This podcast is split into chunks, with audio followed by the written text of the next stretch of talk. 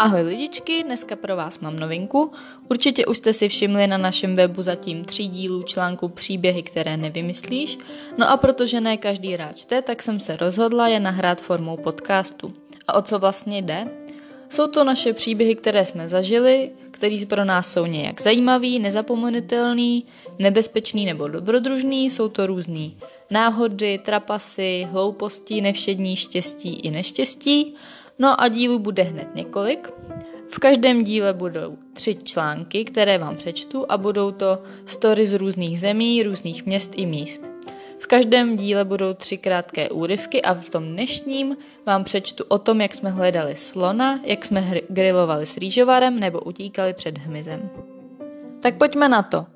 Příběh první s rýžovarem na grilovačku. Nádherné vzpomínky máme z letních grilovaček v novozélandském městě Cromwell, kde jsme si my a naše tehdejší parta našli úžasný pláce, který bych si přála mít pořád na blízku. Bylo to místo u jezera, tak trochu schované. Dostanete se k němu pokusu nespevněné cesty, kolem dokola křovíčka a hlavně otevřené ohniště. Ticho a klid. Trávili jsme tam celkem dost večerů. Přestože bylo jaro, bylo tam vždy teplo asi díky novozélandskému slunku, které má úplně jiný žár. V naší partě byli včetně nás tři Češi, dva Slováci, dva Brazilci a jeden Korejec, který sice neuměl moc anglicky, ale i tak s ním byla největší sranda. Grilování se moc neúčastnil, ale jednou řekl, že přijde a přinese svoje speciální kuře – Samozřejmě jsme měli klasická jídla na opíkačku, brambory v alobalu, klobásy, bušty na klacku, masové směsi v alobalu a podobně.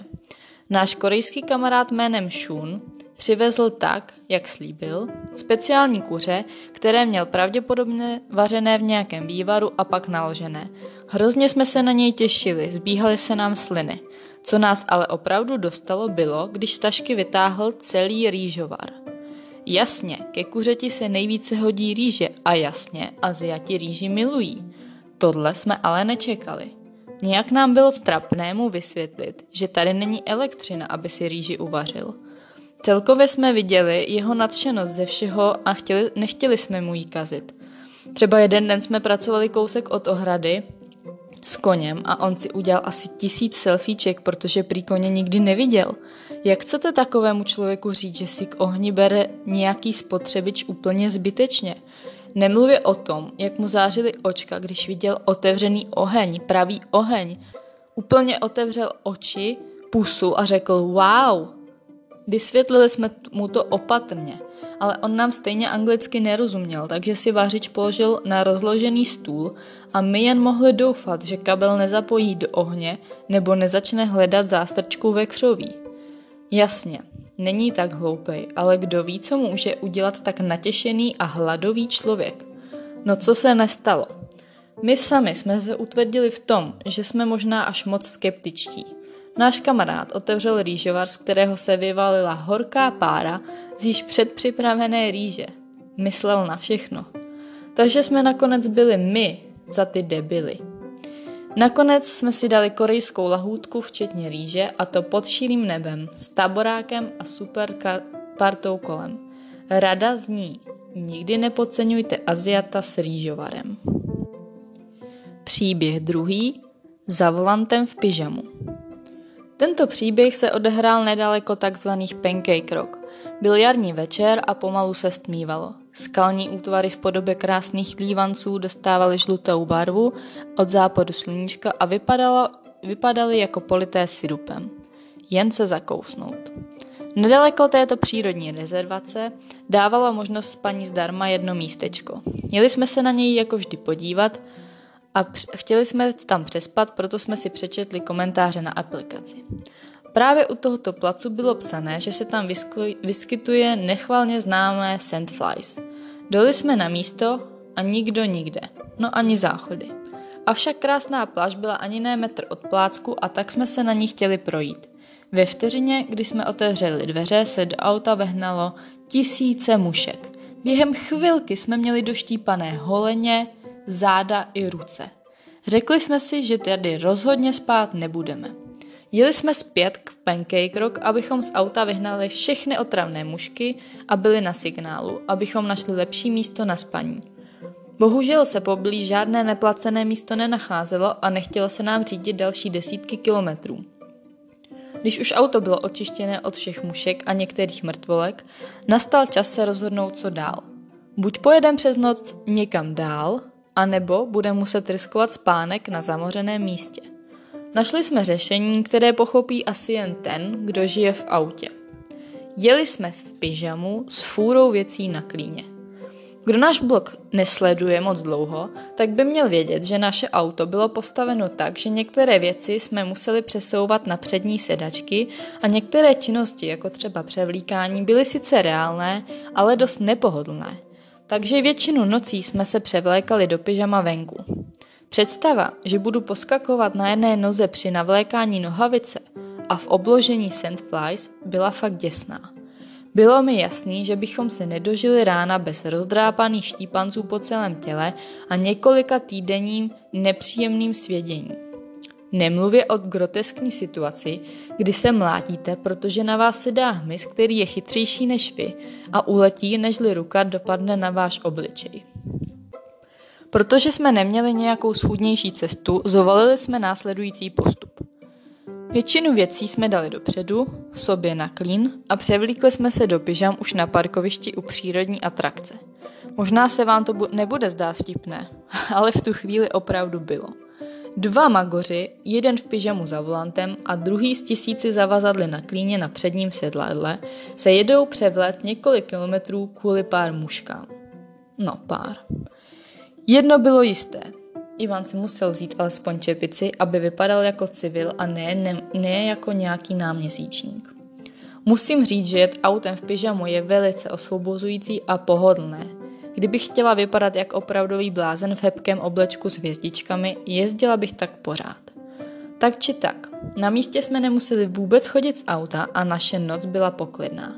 Ráno bychom normálně šli na záchod, ale vzhledem k představě, že mi bude nějaká muška kousat i zadek, jsme opět v chtěli na nejbližší veřejné záchody a tam jsme se převlíkli zpět do nepohodlného oblečení a těšili se na večer, až si zase navlečem spací dres.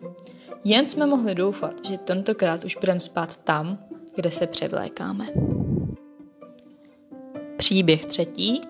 Jak jsme nenašli slona. Tento příběh má sice vtipnou zápletku, ale jeho děj pro nás byl životu nebezpečný. Opravdu. V jednom free campu na severním ostrově Zélandu se nachází pláž, kde jsou kamenné útvary. Tři z nich se jmenují v překladu Tři sestry a jeden se jmenuje Sloní kámen. Tento kámen opravdu podle obrázku vypadá jako slon s dlouhým chobotem. Podle aplikace by měly být útvary kousek od sebe. Vydali jsme se tedy proskoumat tuto pláž s černým pískem. Tři sestry a mnoho dalších útvarů jsme našli hned po deseti minutách chůze po pláže. Dokonce jsme proskoumali i menší jeskyni, ale slon nikde. Šli jsme stále dál a dál. Bylo nám opravdu nejasné, proč ho nemůžeme najít. Přece na aplikaci stojí, že musí být hned u tří sester. Našli jsme jeden kámen, který by mohl být sloní útvar, ale chobot nikde. Napadlo nás tedy ho obejít, ale voda už byla příliš hluboká. Signál jsme neměli, abychom se podívali přesněji a celkem už se začalo dost smívat. Ano, jenom my dva můžeme jít hledat slona v šeru. To horší ale teprve mělo přijít. Ačkoliv jsme vždy zodpovědní a zjišťujeme si příliv i odliv, z nějakého důvodu příliv přišel dřív, než jsme mysleli. Přicházel postupně, tak jako obvykle, ale vzhledem k vzdálenosti, v které jsme byli, to začalo zavánět průserem. Pláž byla totiž obklíčená kolem dokola vysokou skálou a jediná cesta byla ta, kterou už jsme přišli. Jenže pláž se začala postupně zaplavovat vodou. Sundali jsme boty a běželi, jak nejrychleji to šlo. Moře se začalo přibližovat čím dál rychleji. Byli jsme jako mravenec uvíznutý v umyvadle. Zahnání do kouta. Nastala chvíle kasání kalhot nad kolena a uklízení kamer i foťáků, protože už nešlo o žádný zážitek, který bychom chtěli mít zdokumentovaný, nebo vůbec, nebo vůbec mít čas ho dokumentovat. Chtěli jsme si cestu zkrátit jeskyni, kterou jsme předtím zkoumali, ale to byla další chyba. Jeskyně už byla zatopená a Ivan tam spadl do vody. Rychle se mu pomohla na, nos, na nohy a jeskyni jsme obešli. Začalo nám pořádně bušit srdce a v hlavě jsem měla jen představu toho, že jsme moc daleko, nebo že budem dokonce v novinách. Určitě víte, jak náročné je běžet ve vodě. Když už byla voda po kolena, drželi jsme se co nejblíže skále, kde se ještě celkem dalo běhat, ale písek se dost propadal. Chvílema jsme se měla v hlavě záblesk toho, že jsme mohli vyšplhat na jeden z větších kamenů a nějak přečkat do odlivu, to znamená do druhého dne. Ale ještě jsme to nevzdali. Nějakým způsobem jsme doběhli ke kraji útesu, kde se už moře rozvodňovalo. Do malých potůčků a bylo bezpečno. Měli jsme vše mokré a možná ještě chvilku a mokro by bylo i uvnitř kalhot. Opravdu se to nezdá, ale nikomu bych nepřála ten pocit, kdy nevíte, co se může stát. Vlny měly takovou sílu, že by nás v klidu dokázali omlátit o útes, nemluvě o jeskyni, v které bychom se utopili jak nic. Možná rozhodnout se k útěku o deset minut později, spíme na kameni nebo, no vy víte, co člověk nezažije, když hledá slona. Nezapomenu na to, když už jsme byli na suché půdě, jak jsme si dělali srandu a vyprávěli si smyšlené příběhy o tom, co by se o nás psalo v novinách. Druhý den ráno jsme se vydali na průzkum znova. Tentokrát lépe, lépe připravení, ale slona jsme stejně nenašli. Až po několika měsících jsme náhodně zjistili, že kamennému slonovi několik let před naší návštěvou upadl chobot. Takže jsme vlastně celou tu dobu kolem kamenného útesu ve tvaru slona chodili, aniž bychom věděli, že je to on. Bez chobotu to byl totiž pouze obdelník s menší mezírkou. Upadlý chobot nastal jednu z nejvíc srdcebušících chvil. Tak pro dnešek to jsou všechny příběhy, které jsem pro vás měla připravené. V příštím díle se můžete těšit na příběhy s názvy Jak jsem si čistila zuby na hřbitově, Pozvánka od bezdomovců a Proč se auto klepe. Doufám, že se vám dnešní příběhy líbily a že si poslechnete i ty další. Hezký den a mějte se krásně!